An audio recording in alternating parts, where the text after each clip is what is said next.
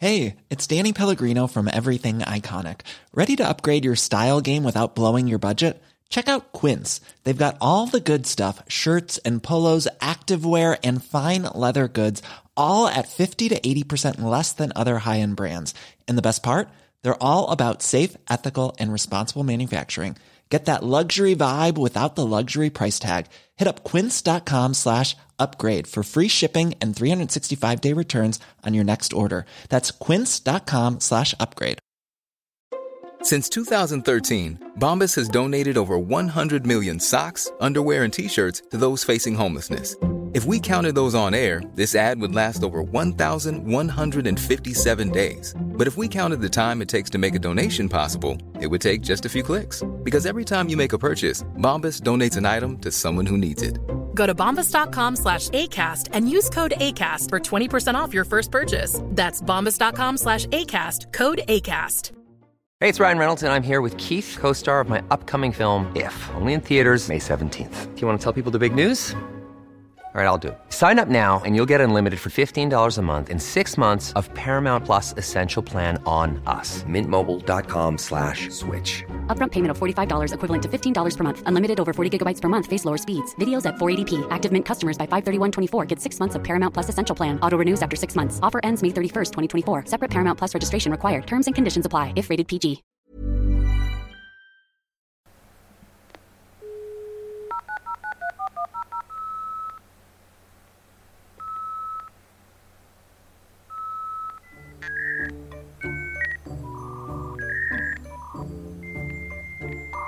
Welcome back to the Creep Dive. It's we have just spoken for fifteen minutes. I'm so sorry to both my co-hosts because I didn't press record. So now let's just rehash what we were hashing up the first time. Creep of the week, Orlando Bloom. For his big, weird lifestyle. It's just, it's not natural when we have to do it again, guys. We've just yeah, missed all of it. The just... opportunity's missed. It's over. No, no, oh, Jen, give us sake. a few snippets. Go on. Okay, few the first time round I was coming it. to this fresh. Um, now I'm like, this go. is old nah. news. Okay, everybody must have seen this. Everybody thought it was a spoof, the Sunday Times, uh, A Day in the Life. And this time it was Orlando Bloom to come and absolutely nail it with ridiculousness. Here he is. I like to earn my breakfast. I should do an Australian accent. I like to earn my breakfast. No. So I'll just have it with some mixed green powders that I mix with brain octane oil, a collagen powder for my hair and nails, obviously, and some protein. It's all quite L A, he admits. Then I go for a hike while I listen to Nirvana. Uh, it goes on and on, and there's chanting. There's, um, there's I don't know, hours of kind of masticating on greens. It's absolutely chanting. amazing. And I would recommend a read, but it's painfully annoying, obviously, which I always suspected Orlando Bloom was. Incredibly fucking annoying. Yeah, he loves it now, doesn't he? Painfully annoying as a genre of content is totally underrated. I love painfully annoying. Well, it's trending incredibly heavily. Do you know what else is painfully annoying? Anti-vax expose presenters. Yeah. Yeah, I said Annie it. Anti- well, look, any anti-vaxxers. It's just yeah. like, come on. They help us get out of this all together. Get back to normal so we can do normal things. Like, we, we all want soon. to do that. And look at France, closed again because nobody took the vaccine. You see, we must learn. We must learn, shouldn't we? It's so annoying. It's making me want to scratch my own eyes out, but I won't, and I won't give it to you two, but really and truly, stop it. Yeah. It's just... Stop being so French about it. Nah, love the French. Mention the cicadas again. Yeah, tell oh, us about the cicadas, Jen. Really, um, okay, I'll open with my creep. Orlando Bloom can be one of the creeps of the week, but this is a really amazing time in America, right? Because in a month, sometime in May or June, wait for this, billions of a little, not little, eight-inch creature is going to burrow out of the ground and wreak fucking havoc across fifteen states of the U S A. Eight and inches. When I say they're giant soaps, look at your thumb. Now add a pair of wings and huge, stupid looking red eyes. Jen, do you then have an you eight inch eight? thumb? Yeah, Jen. No. Cicada. Well, you know what I mean. If you're if you were to measure your thumb from your wrist, like, like the way, you know, some men try and do that. They're like, oh, I just have a hidden dick that's inside my stomach. The rest of it's in there. You ever get those men? They like suck it, like, like push around the base of it. Oh, like a good portion of the length is subterranean. It's in exactly. there. Like the like an iceberg, ninety percent of it is hidden. So that was actually uh, a good succinct little intro to the episode there. Now we've learned a lesson here that maybe we don't need to shite on for fifteen minutes at the start of every episode. We've got all of the points we need to make across. We did talk about our feelings previously, but we're not going to do that now. What, is the, what are the cicadas going to do to the Americans? Okay, hear me out. They're it, going to wreak havoc. Like, when I'm saying billions, I mean fucking billions, right? They're fascinating, okay? Harry sent me this in the Twitterverse. Uh, basically, we you two don't know about it yet, because the second these things come out, here's my prediction, social media awash with bugs and noises. You know, everyone oh. being like, what the fuck? So anyway, parts of eastern U S A will be hit. Billions of them swarming. This is the first time in seventeen years these things have come out of the ground, right? They're called periodical cicadas or cicadas. I'm just and, still uh, laughing because when you said you two still don't know about it, I just thought you meant like no one had told Bono. Oh, and the Edge and Larry Mullen. Mad for bugs. I they provide well, a real nice percussion. This is a very YouTube flex on the part of these insects. Like, nobody wants them. They're about Album to land something surprising on a whole lot of people. It's free and you can't get a, get rid of it. Do you remember that album, Subs? You couldn't delete yeah, that's it. What I'm still, it still comes up when it's I get there. Into the car. And I have changed my phone like four times. It still pops up on my iTunes. They're, they're periodicals. That's what that band thing. Is called. A periodical yeah, okay. album. That's Let really, me tell you really more about these good. Little, little huge, big yolks, right? Kind of think of a cockroach with so mental looking red eyes. Your lower leg. Imagine just somewhere around six imagine or eight your inches. Big so American your arm. Are it being be eight inches. Each other to death with cicadas. The average size dick is coming at you, and a lot of them are. Right? I'm just so anyway, doing a guess at how to spell this. Oh, wow, yeah, I so, was so wrong. There's a two C's in cicadas, not an S and a Q. Okay, go on, Jen, sorry.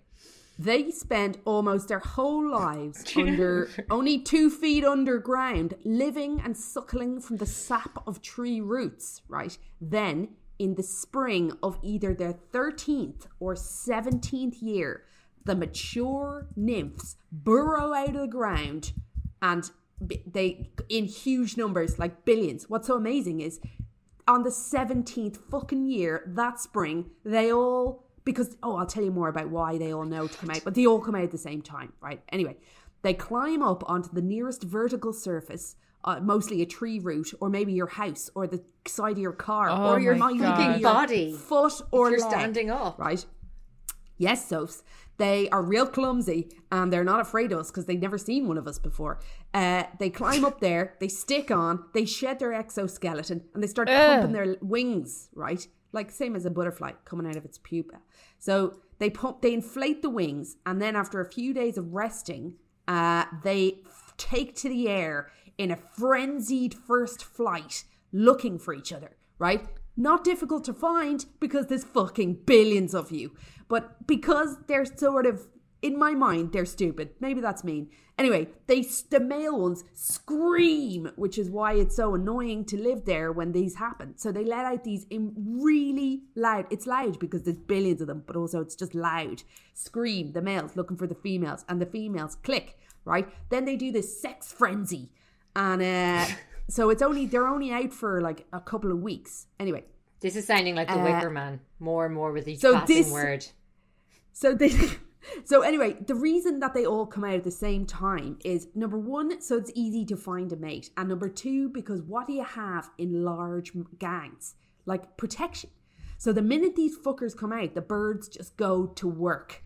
Oh. And they start savaging as many of them as they can. But like the birds are absolutely stuffed by about twenty minutes in. And, and a lot the rest of the birds of have to be smaller away. Than this fucking thing. I, I'm looking at pictures of people holding mm-hmm. it in their hand. It's and it's huge. About the size of like a tin of beans in your hands. Yeah. It's so weighty. Weird because it looks like it should be a microscopic insect. And then you see a hand and you're like, ah. Huge. It's like Here's a kid's face size. Look at this. Delaware, Georgia, Illinois, Indiana, Kentucky, Maryland, Michigan, North Carolina, New Jersey, New York, Ohio, Pennsylvania, Tennessee, Virginia, All West sucked. Virginia. Full. Stuffed with oh these giant God. bugs. Amazing, right? So they're coming in mid-May, they think, and it'll run through all this shite will run through to late June, and it's a spectacle, right? God. They just, I can't wait to look at all the, if you kind of, like we're talking about seventeen or thirteen years since the last time this happened. Now our technology is brilliant. So we'll get like full, high resolution, eye to eye, interesting content from this. Do you know what's amazing about it? It's like a plague as well. Yeah. yeah. God's not happy. He's uh, really not. See. I was going to play you the sound, but I, instead I'll do... No, I'll just do it with my mouth. Yeah.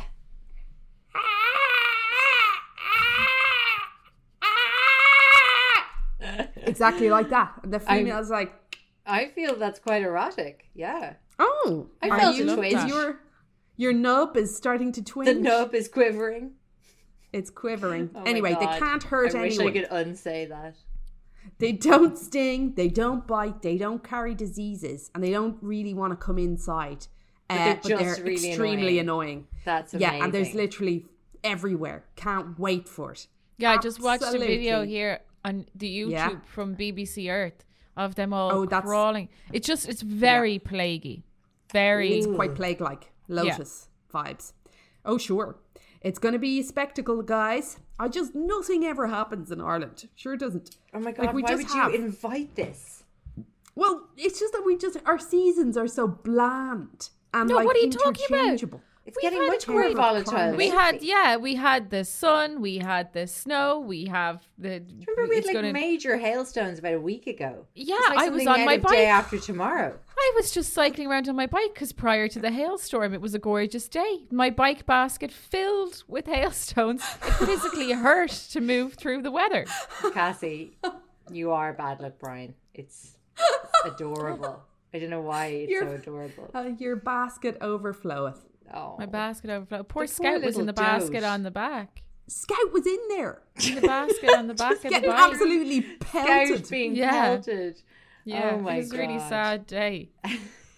sad, and I was, it was, it was one of those life. moments where sad little life, Jane. I was like, oh, I really don't want to cycle, but I'll feel better for it. Oh, no, one of those. You get fucked one way or the other. We did a mother pod there. We just recorded before this, Anna. We did a, a, a ask the questions, Cass. It was all uh, injury-related pandemic questions. I mean, people are fucking themselves over left, right, and centre. Because, Absolutely. as we know, you're most likely to get killed sitting exactly where you are. Oh my God, I've just remembered what Sophie's creep is this week. No, it's not actually. It's not that. Damn. I got waylaid by something way juicier. Honestly. Juicier than death by tit. Yeah, I, and I thought like boobs might be fun for our live this week, maybe. I have a great live presentation. I'm presenting a thesis yes. on Thursday night to an you opus. and to our our listeners who our are elite patrons. Speaking of patrons, if you're listening and you're not a patron, have a think about it. I just finished all the house creeping for this week. Welcome, welcome, our fabulous new patrons. Welcome. Um, Alwyn, uh, trying to think of a few names off the top of my head. Lauren, uh, there's usually about Lauren. three Laurens. Yeah, yeah, yeah. There legitimately is a Lauren. Um, there's a, there was a new Rachel today. Welcome, Rachel. Lovely to have you on board. Was there? Uh, it's great that just, our community is growing. Just right. Oh yes, Rachel. We start, of course. Right before we started recording. Um, um, so yes, welcome. So my my thesis so, for Thursday yeah, evening. Thinking about it, four euros a month. Lovely tote in the post. Direct from Creep H Q. We'd love it. And We'd it, love to have you. Loads of content. Avalanche of content. Yeah. There's too much. Na- too much. It's quality. It's quantity, really, isn't it, that we're aiming for here? Absolutely. Okay, come on. Let's do. We've actually now managed. What? To twenty-five re- minutes. twenty-five minutes. And that's not counting the fucking fake ten start that we did before we actually started. Right, I, right, you know right. Okay, back. Let's get into oh, the yeah, stories. Cass. I'm going to keep you guys back on track, back in the room. Cass, wait, I want to hear about your thesis first. Just give me a quick. Oh, my thesis is um, an exploration of my hypothesis that straight people should be extinct by now because of the dumb shit they do at gender reveal parties. Ah, very good. Oh my God. Can you wait? Do you have one? Do you have the one about, I'll whisper it. I can't hear seeing, you. I'm just hearing lips move. I'll just draw a little picture. Because if you don't have this one, you need to look for this story. It's too good. This is infuriating for listeners. Yeah, well, they need to become patrons and come along, don't oh, they? Oh, oh. What a tease. Yeah. What a tease. I don't know how to seal. Uh, it's quite a bad picture, but I think we're going to be okay. I think you're going to know what I'm getting at here. Pictionary on a podcast. this, this, this is the future. Go on, talk. Oh, oh, I don't she have it, not. But oh, yeah, I am okay. going. Genius. Hang on. Do that... you know what? It occurred to me belatedly. I could have just done this. Gotcha. No, I enjoyed the, the illustration. Instead of drawing that. Well, Cassie, I'm excited. I'm excited me for that. Too. That's really good. Um. All right, let's go. Come on. Who's going first?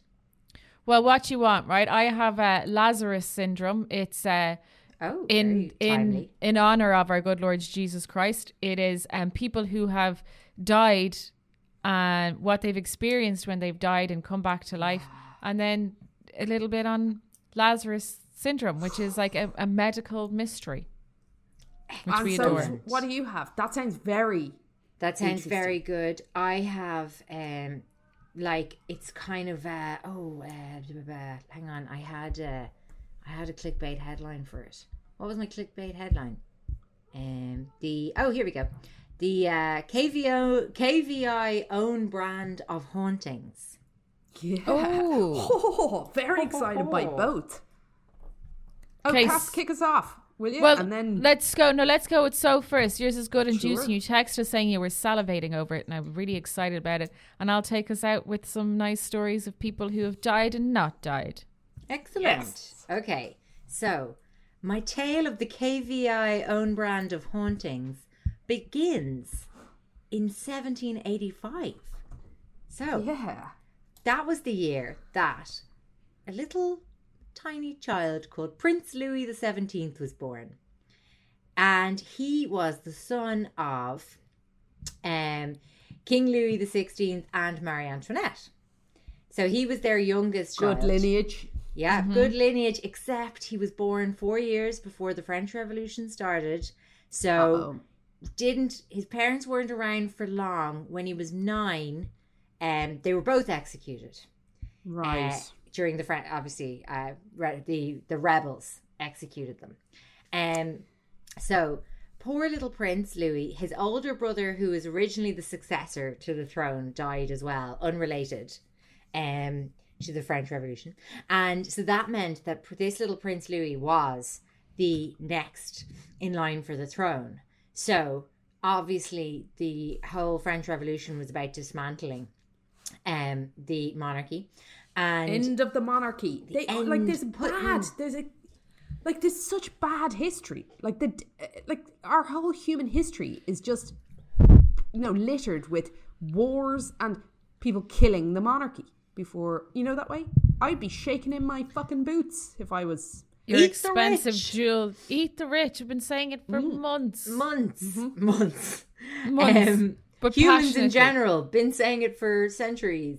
Um, yeah, so anyway, poor little Prince left on his own um, after the parents were beheaded. They lost the head. And uh, he, so it's said, right, that he was put into care and then he was moved into a prison. Bearing in mind, nine mm. years old at this point. Um, so historians say he was put in a dark room in the prison, barricaded like a wild animal. He was basically oh, walled God. in. And the story goes that food was just passed into the boy and he was never, ever taken out of this room. Um, even though, like, filth was being accumulated in the room with him and everything. So, oh dear. Basically, according to the legend, No one entered the room for six months. So he was just passed food in and he was in complete Solitary isolation for the six months. Yeah. So then um, there's accounts of him suffering from extreme neglect. Um, oh dear. There was uh, no...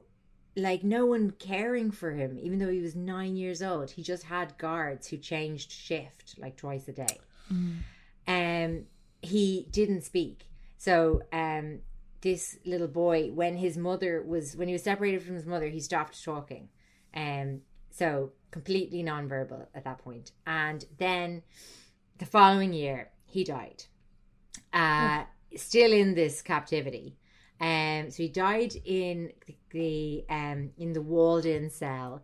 They did an autopsy, and they be- revealed he was um, he died of tuberculosis. Now that's oh, the party line. The fuck we did don't he get know that for definite. If he was in isolation, yeah. He who knows? He probably who knows? He, okay, I don't know. I mean, anything.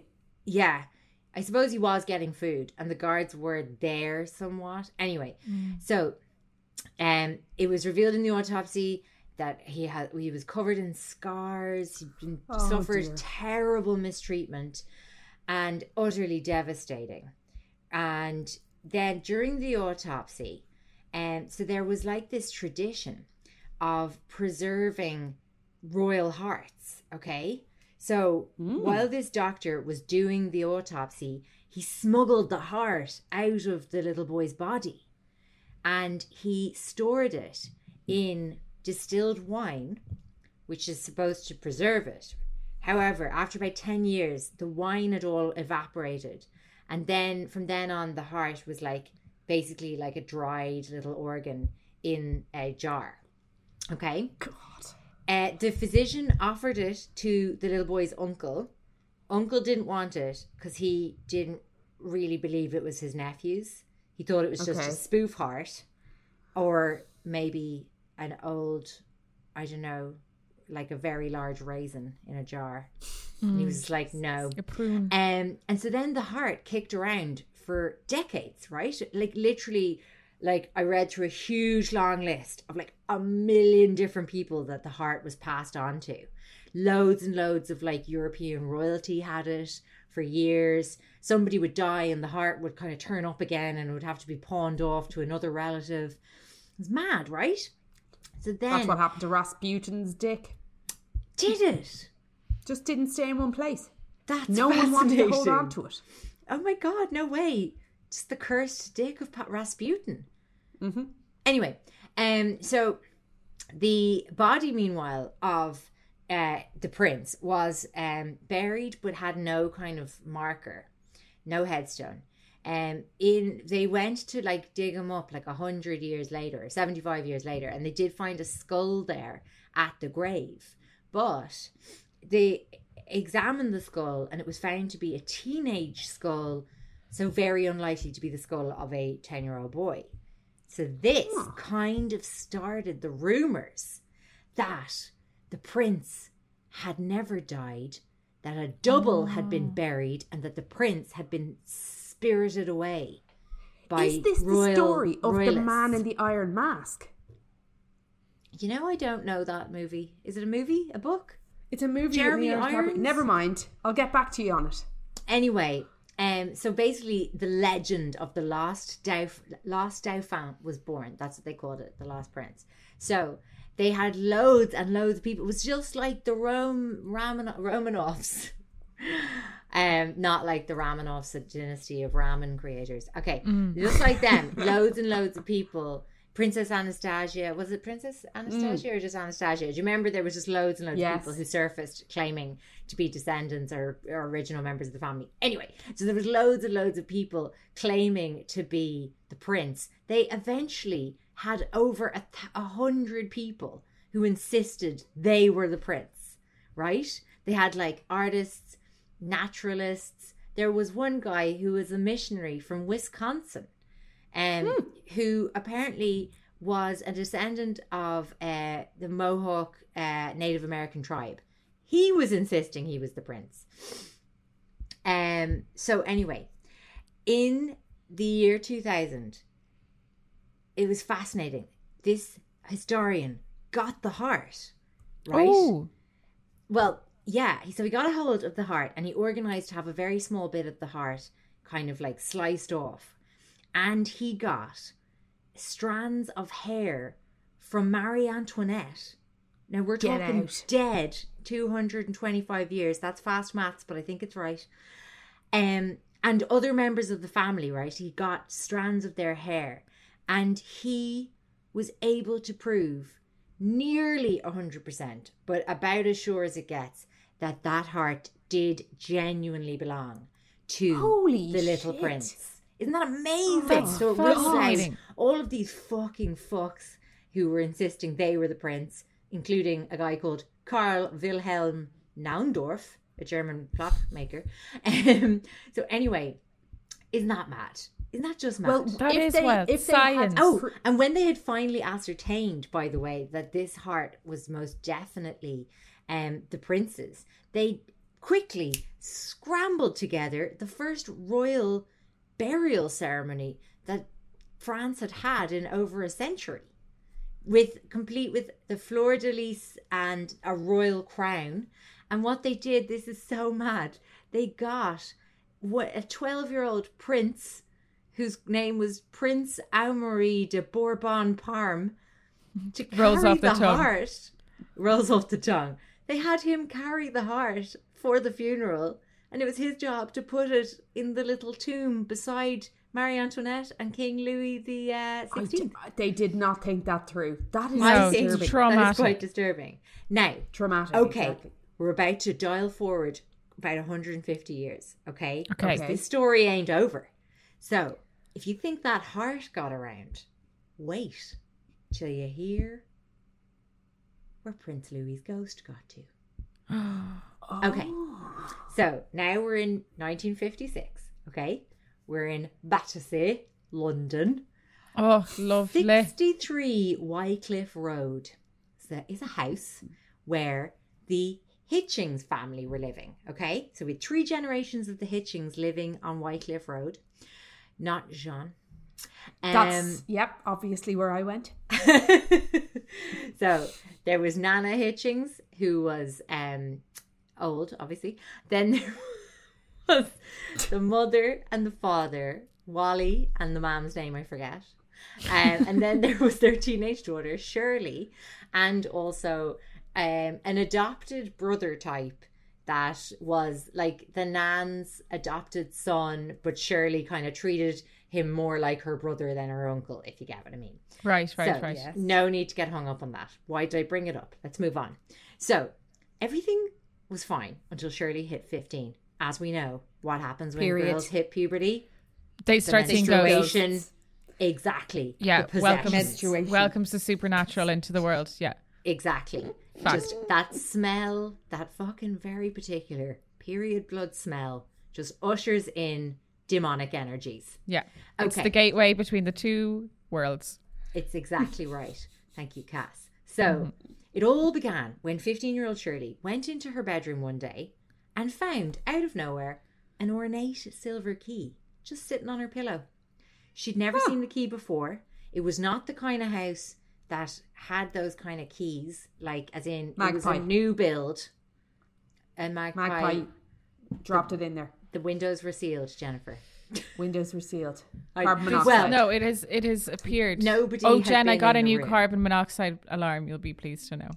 Okay. Glad None of the family recognised the key, and it was from then on that strange things began to happen in the house. Strange things happen. Are you going, going round the twist? twist? Um, yeah. It began with noises. Shirley later said that she lived through the Blitz, and she said these noises were louder. Now, wow. She was very young when the Blitz was happening. But anyway, it was very, very loud. Loud enough for neighbours houses away to come down and ask them to fuck, keep it down in there. Keep it down.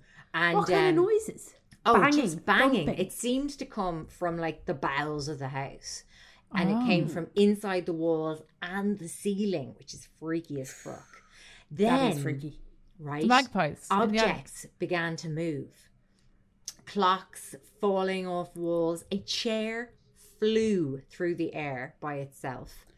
Um, slippers. Now this one's kind of cute. Slippers walking around by themselves. It's ah. kind of adorable. Little pitter patter. In front of like a whole ton of witnesses, Shirley, the fifteen-year-old, levitated fully well, off her bed.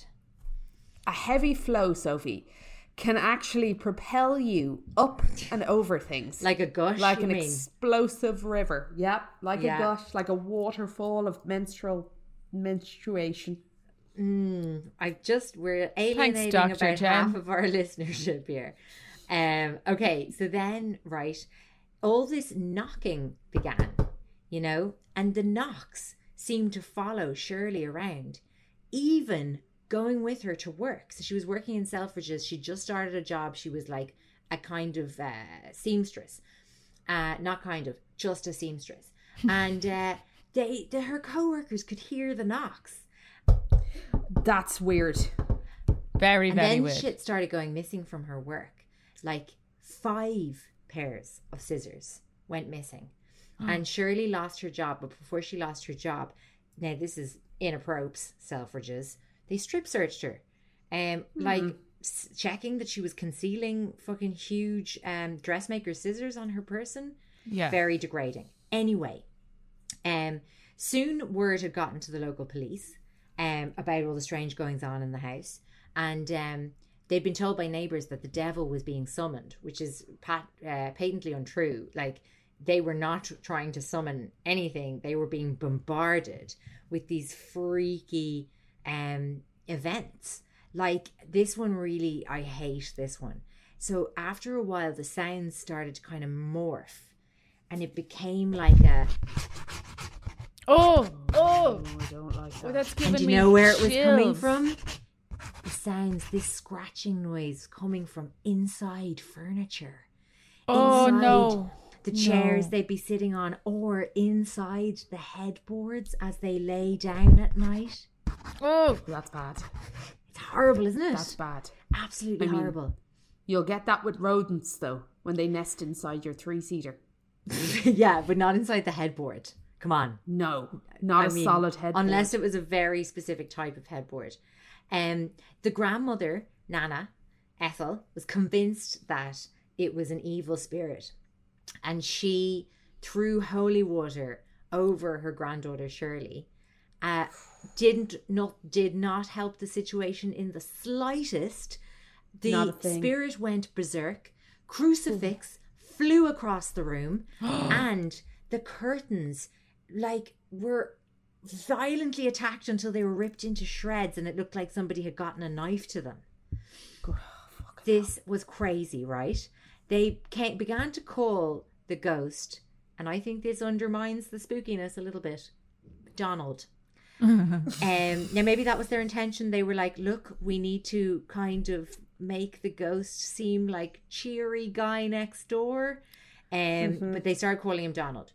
Now they became like a lot of press attention. Once the police were kind of satisfied that they weren't summoning the devil, they then didn't want very much to do with the whole thing because it was too freaky. And um, they had like a medium come at one stage to try and exorcise the house. That just seemed to really get Donald, get Donald's goat. Mm. He was very annoyed about that. Then they had loads of um, journalists who were all obsessed with the story. Um, and even so much so that they got one journalist. So there's a lot of talk of Shirley herself originating the um, all the kind of activity, or the family all kind of being in collusion on it. Mm-hmm. Um, so basically this woman journalist Um, wanted to stay the night in the house um, to experience for herself. And she did. It was all very unusual. She shared a bed with fifteen-year-old Shirley to conduct her um, investigation. And she asked Shirley if she could hold her hands um, through the night to make sure Shirley wasn't doing any of the scratching or knocking. Mm. And also for Shirley to put her feet between the journalist's legs down in the bed. So that was... I mean, very unorthodox practice. But the journalist was convinced through the course of the night, beyond a shadow of a doubt, that Shirley was not doing anything, and the stuff they experienced was terrifying. Sheets being reefed off the bed all through the night, the scratching, the banging, disembodied voice, ugh, mm. freaky stuff. So then anyway, um, they got a ghost hunter called Harold Chibbett, um, interested in the case, and interested then soon became obsessed until Chib, as they all called him, um, eventually practically moved into the house. Uh, used to sleep in the kitchen. Um, oh, for God's sake. Anytime there was a, a cup life. of tea going, Chibbett, straight there. Oh, I'll have a cuppa. Um, I think he was just there for the biscuits, frankly. Room yeah. and board. And yes, and he had a little camp bed in the kitchen. And he, I mean, basically spent the next twelve years documenting Donald at sixty-three Wycliffe Road. So what he did was actually spend twelve years probably living rent-free in their well, kitchen. Well, he did have Clever a man. wife. And, I mean, who who can't relate? Everyone who has a spouse knows that one would opt for a camp bed in a potentially haunted home uh, just for a bit of a break. Just like a, a bit holiday. of a break from the old other half, especially, mm-hmm. yeah, post-lockdown. I can see it. So anyway, um, at one point, uh, the B B C themselves had uh, Shirley and Chib on um, to, to talk about the whole uh, haunting. And um, Donald came along. Do- Donald went. Hmm. They said that Shirley was sitting backstage in the dressing room and they could all hear the knocks. And um, this was a very respected journalist who hosted the show. His name was Cliff Michaelmore. And he went on to report on like the moon landings, and he wrote a memoir confirming that he heard Donald at the B B C. And the haunting was even discussed in the House of Commons at one point. Whoa, I have no why? idea in what way. Like, on, like they may well have just been standing in the House of Commons, nothing underway yet, and one of them could have been like, did you hear about the ghost down in Battersea? Mad. um, so anyway, they started kind of communicating with Donald, right? So they had a kind of a yes tap, or one tap for no, two taps for yes kind of situation going on with them. Very good. Um, yeah. Yeah. Uh, Chib was obsessed with finding out who he was. Um, then messages started to be scrawled on the walls of the house. No. Yes. And like fully, Chib would do stuff like go into a room. The room would be, oh, that's it. One night what, what Chib did, because he wasn't certain that it wasn't anyone in the house. He locked all the rooms upstairs in the house and took the keys back to his house with him. Okay. And then he came back the following morning. Obviously all the rooms still locked. He unlocked them all. There was messages on the walls. And sometimes the messages were like massive, and they would go from like the top of one wall across the ceiling, and like it'd be so like it'd be such a long message that somebody would have had to like get up there and potentially like move a ladder around to get yeah. the whole message done. And like the house was always full of people and stuff. So it really did seem like who could have done this. And then the messages. So, oh yeah, one of them really freaky just said, "Shirley, I come." So it seemed like Donald was really obsessed with Shirley. And um, over the course of the twelve years, so the messages started to be written on paper. And it was very kind of curly, fancy old writing. And um, over the course of the twelve years, three thousand notes were kept what kind of things in Chibbett's files. Um, they were saying things like, okay, well, here's one, right? That this is one note that eventually convinced Chib and Shirley that Donald was the lost prince of France, our little pal. Oh, King yeah. Louis the seventeenth. Of course, I forgot of it course. was coming back to Queen, King Louis. Yes. So this hypothesis, I feel, bit of a reach. Basically, what they kind of seemed to be entirely basing it on was some chocolate was left out for Donald one day. Okay. Remember, he's kind of He's one of the family now, yeah, mostly. Yeah. Um, and uh, and maybe they were afraid of what would happen if they didn't share the chocolate with him. If they were sitting around having chocolate, you know, he could become volatile. So anyway, they found the chocolate a couple of days later, all broken up, with a note beside it that said, "Voo can have a bit." Or, now, is that it? So is wait, that the that's no, it? There's a, there's another bit. One of the so there's three bits I think that I could kind of unearth, right? Well, no, there's a bit more than three, but the three that stand out to me are "Voo can have a bit," bit um rudimentary kind of uh, franglais, I would say. Yeah. Um, the kind of actually exactly the kind of French my dad would speak when we were in France in a very convincing French accent. Um, especially when he was asking for directions. That's all it is. That's what it is. Yeah. Okay, so then also um, one day they saw one of the wall messages said, "Viva France." Now, no. if, if to be a pedant about it, that is incorrect French. "Vive la France" is what that should have said. And another thing was, right, they used to hear Donald doing a little tip-tap-tap. And, okay, I'm going to put it to the test, right? Because I just think, nah, this is not what this was. But, okay, I'm going to do it for you guys. And you tell me if it sounds like any song, okay? All right. Okay, I'm starting now. Frere Jacques.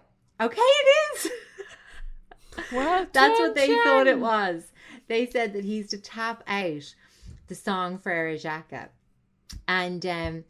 I checked in, I checked up on when Frere Jacques was like known to be in the charts. In, in the charts, and apparently, first earliest recorded reference is seventeen eighty.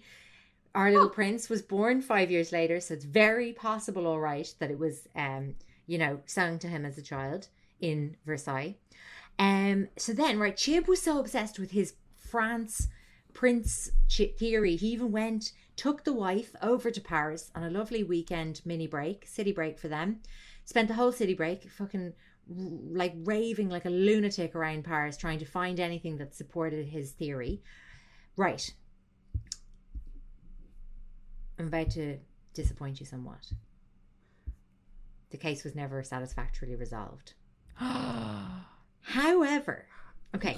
So sorry, haunting... just as you said that, there was banging here. Ooh. Huh? Anyway. Are you on your own? I am. Cass. Don't do this to me. Don't. Don't do this to me. It's, it's the scratching more than the banging that really brighter. Gets to me, I have to say. It's very bright. Okay. So, I need to tell you this last bit. Okay. So, that's the whole kind of more or less what was going down in the house. It lasted for twelve years. Like. That's wild. I know. So, like, it was... It was this ghost was obsessed with Shirley for like tw- until she was twenty-seven. She even left home and moved in with her husband, Derek, um, and said that like Donald would still write notes and leave them around the family home for her parents, telling her, telling them what she was getting up to with Derek, like Whoa. ratting her out for s- lasciviousness pre-marriage, perhaps. Eventually, there right, must be a conclusion to this. That well, is. okay, wait a sec, right? So, all throughout, there's been a lot of debate about whether this is a fake, a mixture of real and fake, fucking rumour panic, disassociative disorder on the part of Shirley that she was doing the whole mm. thing. At one point, right, recently enough, a handwriting expert compared the notes by Donald and the notes mm. and handwriting of Shirley and declared that they were written by the same person. Right. Then ah. there was speculation that she could have written the notes in like a fugue state, one of our favourite states here at the oh, Creep Dive. We love a fugue love state. Love a fugue state. Okay, this last bit though gave me a little shiver. Okay. Um. So, Shirley never felt like she'd really outrun Donald. She said how in the house... in Battersea, you always feel like you were being watched. There was always a presence. And that seems to have slightly stayed with her, even though she moved to like the southeast, out of London. Her parents left the house at Battersea. That house was eventually demolished. The parents carried on with no contact from Donald after a final note that said simply, "Goodbye." I mean, Louis was here. No au revoir. Um, so anyway, She moved to Sussex, and in the late eighties, Shirley was by now like in her forties, married with kids, um, thirties, forties, and living with Derek. She had never, ever told anyone in the small town where she lived um, about the haunting and about what had happened when she was a teenager. She just wanted it over. Like, yeah. And she yeah. had a terror of talking about it or thinking about it because she was terrified of drawing him back on her. So anyway, mm-hmm. she was helping out at a craft fair in her local church when a woman who she didn't know, but who introduced herself as Agnes, came up and said, "Do you know I'm a medium? I need to speak to you." Oh God. And you tell Agnes to get the fuck away from you at that I would point. Say, Agnes, absolutely not. I've had enough of this bullshit now in my time. Exactly. She's like, you know, I've had my fill of mediums. Please no. Back that's, off, Agnes. Yeah, that's a very large no to your mediumness. Um, so Agnes went on to say, before Shirley could actually stop her, "Have you got a little brother who departed?" Oh, Jesus. And Shirley God. said no. And Agnes said, "Are you sure? Because there's a little boy. Oh, and when God you cross sake. this hall, he's behind you." Oh, oh, dear Jesus. "He's dressed in fancy dress, little blue no. satin and lace, and he's got red hair." And Shirley said, "No, Agnes, you're wrong."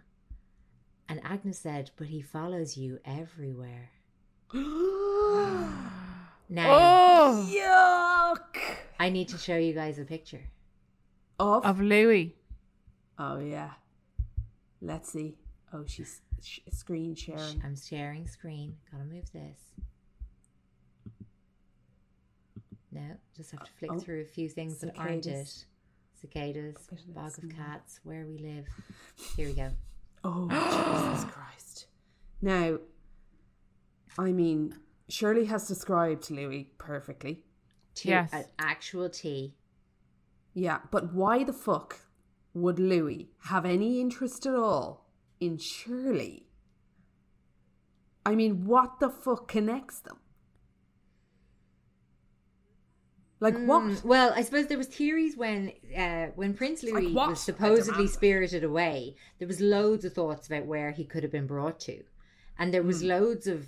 Uh, theories that he was had ended up in England, so there's that. I mean, mm. it is a stretch. That's I mean, it's possible weird. that like Agnes had seen this picture of of Prince Louis, but equally, why would she draw a connection between Prince Louis and Shirley? Like, oh yeah, it is no so reason. freaky. No reason. That's very frightening, isn't it? Good one. And so that is the story of it's. I mean, I called it a K V I brand haunting, but maybe that's a bit cruel. It's that's a little. Amazing. No, it is crazy, isn't it? Now, and well, thank you to at David Wooden Ideas because he alerted me to oh, a Dave. podcast yeah. that's on at the moment, um, and it's a B B C podcast called The Battersea Poltergeist, and it's all about this story. And not now. I know it's not for me to criticize the B B C. But let's just say that it is a, a nine-episode podcast that could easily have been delivered in one single, quite short episode. Infuriatingly. It really drags it out. And only for but, the fact that David kept saying to me that there was something good at the end of the last episode, I would have abandoned. I would have totally and was abandoned. There? Was it satisfying?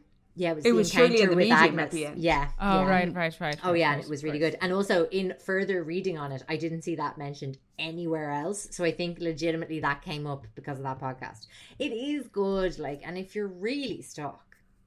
I love a ghost story. I love an extended ghost story. I do. Often I love a good can... long podcast about a creep. Yeah. I love, actually, I listen to The Missionary, which is the long, which is uh, from iHeartRadio. It's eight or ten episodes about Renee Bach, the uh, American woman who went over and start, we did we did her as Creep of the Week oh, a couple yes, of months ago. Yes. The American woman who She's went radicalized. over to Jinja. No, oh. no, she went to Jinja in Uganda and she set up serving his children a medical clinic, but having had no background oh, in medical right. training oh, whatsoever. Yeah. one hundred five yeah. children died whilst in oh, their care of God. the clinic. Christ. Highly recommend that podcast. Well, okay. Terrible story. Thank Somebody you. cheer Cassie, us up there. That was brilliant. I mean, Sophie, thank you. That was absolutely brilliant. It was. It's fun, isn't it? Great story. Yeah. Yeah, fascinating story. I mean, where to go from there? I have a few little tales. I'm going to tell you a little bit about Lazarus syndrome, which is um, the spontaneous return of normal cardiac rhythm after failed attempts of resuscitation. So this is like a medical huh. thing. It's been noted in medical literature at least thirty-eight times since nineteen eighty-two, taking its name, obviously, from Lazarus, who was described in the New Testament as being dead and being risen by our good Lord Jesus Christ. Um, so occurrences of the syndrome are extremely rare and the causes are not well understood. But one hypothesis is that the chief factor is a buildup of pressure in the chest as a result of C P R, and the relaxation of the pressure after resuscitation efforts have ended is allows, allows the heart to re-expand, triggering the heart's electrical impulses and restarting the heartbeat. Well, there Ooh. you go. Interesting, isn't it? Right, so case closed. Well, I mean, they don't they don't know for sure because it happens so infrequently. So yeah, yeah. there was one case of a twenty-seven-year-old man in the U K who collapsed after an overdose of heroin and cocaine. Oh, so Jesus. Paramedics came along and they gave him the naloxone injection, um, and he recovered enough to walk to the ambulance. But when in the ambulance, he went into cardiac arrest, and after twenty-five minutes of resuscitation efforts, he Whoa. was declared dead. Dead. But after another minute or ninety seconds, a nurse noticed the rhythm on the heart monitor and resuscitation resumed and he made a full recovery. recovery he was dead that. for half an hour. No, half for... Half an hour? He, when he was being... Yeah, they were doing C P R on him for like twenty-five minutes. So was he dead or was his, you know, had, has he... Heart rate just so... Just dropped. So they pronounced... That they couldn't... Well, they pronounced him dead. Pronounced. And like mm-hmm. a minute or a few minutes passed for definite. So that's mad. Yeah, amazing. Um, and did he talk about like any of it afterwards? He these these cases of the Lazarus syndrome, I don't have I don't have comment from them, but I have mm. people who have um, died and written about what they experienced. So the common thing that people describe is the idea of going moving through a tunnel, and then there being complete and utter peace. So um, one person said, Uh, when I was much younger, twelve years old, I died from a full cardiac arrest. This was a high school football American game. I can only remember flashes of memories from a few hours before until two weeks after the incident. I remember a lot Ooh. of black, which quickly enclosed like a shell into a tunnel. The tunnel itself was made of metal and looked exactly like the tunnel from Bespin where Luke ends up. I think that's a film. I don't think my mind could comprehend what it was seeing, so it filled in the gaps as best as could. The feeling was awesome, though. Unless you've seen it, there are really no words to describe it. I think this is because I cannot convey the emotions and feeling to you. They're very intense. I was dead with no heartbeat for a little over four minutes. Jesus. Yeah. Um, another person says, I almost died from drowning last year and the experience changed me. I had been dead for an unknown amount of minutes, but they managed to pull me out of the water and revive me. I do not know for how long I was dead. They say it took two minutes to revive me on the beach. Basically, I saw all, all I saw was blackness, followed by many lights. Lights became stars, and t- stars turned into something I cannot describe. I did not feel anything. Hmm. Another person says, I died twice in an ambulance while being transported from a motorcycle accident. The last thing I remember was my face hitting the hood of a car and then waking up in the emergency room at the hospital. I say twice in an ambulance, but it's my understanding that I was actually dead when the ambulance arrived, and then I died again on the way to the hospital. The time between the accident and the hospital, I have no memories. Absolutely nothing but blankness. Um, and then someone else just describes, I had the tunnel, then nothing. Absolutely nothingness. Someone what else, is nothing, though? But they can't, yeah, just like it turning into this sort of... Is it black? Blackness. Black, or is that white. Something? Yeah. Um, or is this tunnel is so weird, isn't it? It's so yeah. strange, right? Have you ever so, passed out and you know the way your yeah, vision your goes vision when you goes, faint? Yeah. It narrows right. into a tunnel. Like it's really mm-hmm. weird. Yeah. Um, someone else said it was peaceful. No lights, no pearly gates, no angels, just peace. I was in a horrible car wreck and I had a blood clot glow, go, a blood clot go through my heart and I died for a bit. When oh I woke God. up, everyone was yelling. Yeah, because like... You generally don't survive a blood clot in the heart. Yeah. Uh, when I woke up, everyone was telling, yelling at me to breathe. I was pissed off because not only was I certain I was breathing, I had been woken from the first quality sleep I've ever had. There's nothing but peace and comfort on the other side. Interesting, isn't it? That is really interesting. I mean, there's definitely, there's a huge cohort of American writers. There's a really famous book. I can't remember the name of it, but Oprah got all involved in it. Oh, and, yeah, there's millions of them. This is a whole genre. Right. Do you remember um, I did the Creep at one of the lives about the little boy who died right. and saw muscly Jesus, really ripped yeah. Jesus. Oh my God. They yes. were doing the interview circuit Hot and Jesus. They made millions like off that... Uh, that book, and there's so many of them that it's fully like a genre in and of itself. I died for a bit and Jesus saved me, or I met Jesus and he was like really ripped and he was showing me all his gains and but everything. Do we know he's a fit any, fammer you, fit fam Jesus you, you remember that movie with Will Smith and it's called nine grams, twenty-eight grams something? Yeah, and it's the weight oh, of yeah, your soul or something, isn't it? That's right. So there's an unexplained amount of this is much, I haven't looked into the unexplained amount of grammage that disappears. Well, that's because you shit yourself death. When you die, because you lose all control of your sphincter. It's the last I think that's your... accounted for. I think right. that I think that, I think I'm... there is. Let me get back to you and see if I can do, because that is interesting, isn't it? To think that there is weight, physical mass to you. Because like you Cass, you'd shit more than nine grams. Yeah, true. Think about it. So they grams. Must have taken that into account somehow already. Seven Pounds is the name of the film. So it's is that the American name of the film? I'm pretty you could sure it was seven pounds, guys. What's pounds in grams? What is that? Oh, seven pounds is there's fourteen pounds in a stone, so it's half a stone. So that's a kind of weighty amount, isn't it? Never mind. This is all just hearsay. And this, this is just is really speculating about how heavy the shit is that you do when you die. Yeah, we're scientists. This is a really sad one. There was a man called Walter Williams who was seventy-eight from Mississippi. And he was at home when his hospice nurse called a coroner who arrived and declared him dead on the ninth or on the twenty-sixth of February two thousand fourteen at nine p.m. So he was moved to a funeral home but was found to be moving later in the funeral home, possibly resuscitated by a defibrillator, defibrillator that was in his chest. The next day, he was well enough to be taken back home to his family, but then he died fifteen days later. Aww. Actually so died. It was kind of a boy who cried wolf situation. When you said defibrillator, I was like, what? A defibrillator in a mortuary is surely the last place they'd have a defibrillator. But maybe it's always just in casey. Maybe it's like break glass in the event of corpse reanimation. Yeah. Do you want to hear the record for the person who's been declared for the dead for the longest amount of time before yes. the yes. Lazarus thing is kicked in, right? Velma Thomas was fifty-nine from West Virginia.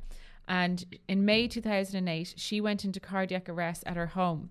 They were able, medics were able to establish a faint pulse after eight minutes of C P R, but her heart stopped twice after arriving at the hospital and she was placed on life support. Doctors attempted to lower her body temperature to prevent additional brain injury, but she was de- declared clinically dead for seventeen hours after doctors failed to detect any brain activity. Her son, Tim Thomas, stated that her skin had already started hardening, her hands and toes were curling up, they were already drawn, and she was taken off life support and funeral arrangements were in pro- progress. However, ten minutes after being taken off the life support, she revived and recovered. Bully. But so wait, so how seventeen was she dead for seventeen hours then? Clinically dead for seventeen hours because they couldn't detect any brain activity. So you know okay. the way like the life support machine will keep the lungs yeah, going, going and whatever. Kind of beating, but like yeah. it's when it's when they fail to detect any brain activity, they're like, they're not going to Like move. She had a good long stretch of being dead. We need to talk to her. Yeah. yeah. She needs to cough up some info about the other side. Place. Yes. Unless maybe they make you sign like an N D A once you get over to the other side. Your N D E like, N D A. Yeah, it's very good. Um, yeah, God, it's fascinating. Kind of reminds me of those Frozen people. Do you remember? I think it was at oh, a, a patron show that we did the the Frozen people defrosting and coming That's back right. to life. And coming back to life, yeah. Yeah, oh, mad, freaky stuff. Carcinogenic, not carcinogenics, uh, cryogenics. Cryogenics. cryogenics. Jen likes to put the gen in cryogenics. I love Any, it. Are you buying a little head jar for yourself anytime soon? Yeah, I would like to do that. Would you do it? Would you guys do it as an option? Nah. Uh, I'd around? need a very large jar. Um, would I? No. I think when I'm gone, I'm ready to go. Like, in Definitely. fact, I'm just fighting the urge to walk into the sea all the time. So I'm not sticking around for the cicadas to make it to Ireland and for our perpetual living in pandemics. In yeah. No. Give guys, me I'm, the I'm everlasting just... peace. Well, yes. I think that's the easiest way to do it. Just go. Yeah. When your time is up, just get on and go. Anyway, yeah. Cassie, yeah, that like, was great. Imagine and trying let's to hope hack for the world like hundreds of years from now, and you're just being you've been defrosted from twenty twenty. You've overstayed like, your welcome. Yeah. Yeah. Everyone's in like lockdown sixteen forty-two, and you're like, no, are you joking? No, thank you. Yeah. Um, what, well, Jennifer, well, what do you that's got? That's it. That's the end of that's the show. It. I gave you the cicadas. You can have no more. I'm saving, no more. I'm saving good stuff for the rest of the good stuff for the Zoom on Thursday. Be there. Which is great to be back. Square. Um, It'll be great yes. to be back. We've missed you. And a good week to do it now because actually uh, it's going to snow this week. So come back in and be cozy and creepy with us Get on cozy. Thursday. Yeah, we'll see you then, tipsy, creeps. Whatever you like. Bye. Bye. Bye.